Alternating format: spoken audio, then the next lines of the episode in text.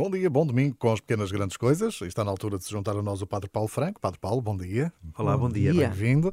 E temos aqui mais uma pergunta e mais um desafio, não é? Para a resposta do Padre Paulo. É uma pergunta da Francisca Mendes, que diz: Padre Paulo, ouvi dizer que no caso dos diáconos permanentes que sejam casados, quando por infelicidade a mulher morre e o diácono fica viúvo, não pode voltar a casar-se. E então, Padre Paulo, isto é verdade? Mais ou menos. Bom, de facto, bem, bom domingo a todos, bom dia. E uma vez mais estamos aqui a receber estas questões e dúvidas que os nossos ouvintes têm e que nós aproveitámo-las para conversar um bocadinho sobre o tema. E para aprender nós também. E que seja útil a todos. Se não for, pronto, desliguem. Não, isso não. Essa não é nada disso. Ora bem, então esta questão que a Francisca coloca. Bom, primeiro, o sacramento da ordem tem 3 graus: o diaconado, o presbiterado e o episcopado. Portanto, os diáconos, os padres, os presbíteros e os bispos. No caso dos diáconos, o estado de casado não é impedimento para poder ser ordenado diácono. E, portanto, um homem casado pode ser ordenado diácono. No caso dos padres, em algumas situações pode haver a dispensa dessa obrigatoriedade do celibato. Por exemplo, tem acontecido... membros da Igreja Anglicana, por exemplo, clérigos, que são casados, a maior parte deles, porque podem ser ordenados padres homens casados, e que depois se convertem à Igreja Católica e pedem ao Santo Padre para poderem continuar a exercer o ministério presbiteral.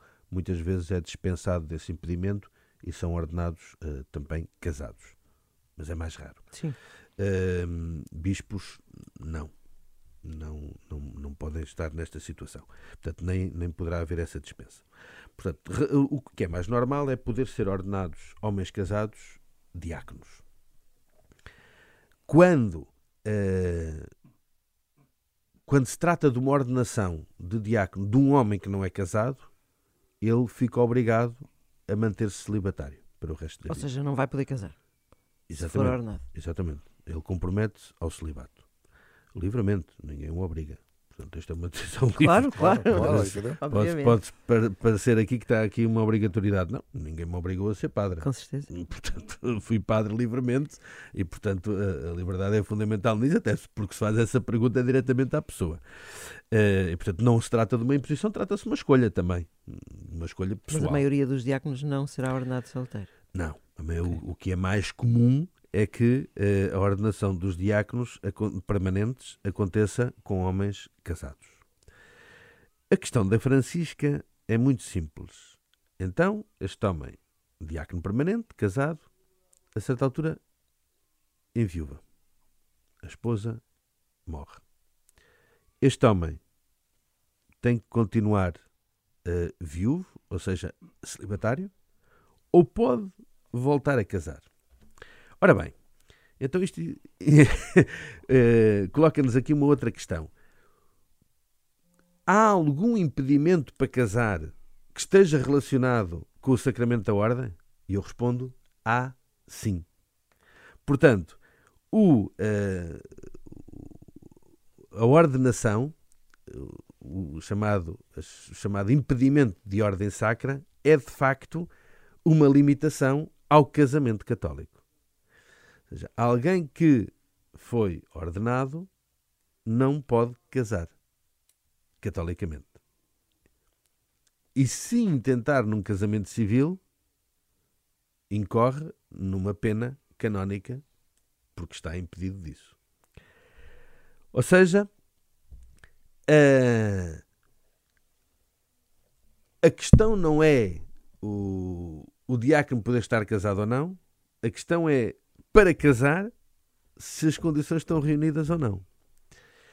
Então, neste caso concreto, a regra geral é que, de facto, o diácono não pode casar catolicamente porque tem um vínculo de ordem sacra. Não pode casar se ficar viúvo, atenção. Se ficar viúvo, sim. Não pode casar se ficar viúvo porque tem um vínculo de ordem sacra. No entanto, a Igreja, por perceber que há situações que merecem uma reflexão maior, dispensa desse impedimento num caso. Que caso é esse? Estou curiosa. Uhum. Que caso é esse? Quando o exercício daquele munus de diácono é importante para a diocese que ele serve, para o bispo que ele serve, e quando ele tem filhos menores, que para a educação e o cuidado dos filhos é útil a presença de uma esposa, de uma mulher. Nesse caso, quando existem estas duas condições, a Santa Sé, o Papa, pode dispensar aquele diácono deste impedimento e deixa, portanto, este impedimento é dirimido e o diácono pode casar catolicamente com uma mulher e continuando assim a exercer o seu ministério diaconal nesta situação. E apenas nesta situação. Mulher essa que tem que dar autorização para ele ser diácono. Não, porque ele já é diácono. Tem que aceitar casar com um homem que é diácono. Sim. Na primeira hipótese é que isso se coloca, sim. Quando um homem casado vai ser ordenado diácono, a esposa tem que consentir na preparação e na ordenação, como é óbvio. Mexe com a vida do casal, claro, não é? Com a vida da família. E como com o casamento deixam de ser dois para passarem a ser um só, ninguém deve tomar uma decisão unilateral. Como em tudo o resto da vida dos casais, imagino eu, as decisões não são unilaterais, como é óbvio, não é? Sim, mas são decisões que é na prática, a mulher tem mesmo que assinar com a ordem. Tem. Tem que haver um compromisso escrito. Exatamente. Isso mesmo. E já agora, por curiosidade, enfim, estamos a levantar todas estas hipóteses. Se for o contrário, neste caso, se for a pessoa que tem que é ordenado, ou seja, o diácono permanente, se morrer, não é? Se tiver essa infelicidade, em relação à esposa, haverá algum impedimento também? A viúva do diácono. A viúva do diácono. Não, porque ela não tem esse impedimento para casar. Ou seja, quando a pessoa quer casar, o diácono é que tem o impedimento porque tem ordenação de diácono. Okay. A esposa não está ordenada, portanto não tem impedimento de ordem sacra. E, portanto, não tendo esse impedimento, ela pode casar livremente porque está viúva, está livre para poder casar. Portanto, não há qualquer limitação quanto à esposa, como é óbvio. Muito bem, ficamos aqui esclarecidos. Sim, e penso que a Francisca Mendes também. Sim, e sempre que quiser ficar esclarecido, faça-nos perguntas. Nós não respondemos, obviamente, mandamos tudo para o Padre Paulo. Exatamente. Que se desemaranhe disto. Vamos tentando. E podem enviar essas perguntas, por exemplo, por e-mail, dina.isabela.rr.pt, antonio.freire.rr.pt. Se preferir, e pode ser rápido, enviar agora até do seu telemóvel para o WhatsApp da Renascença. O número é o 96-2007-500.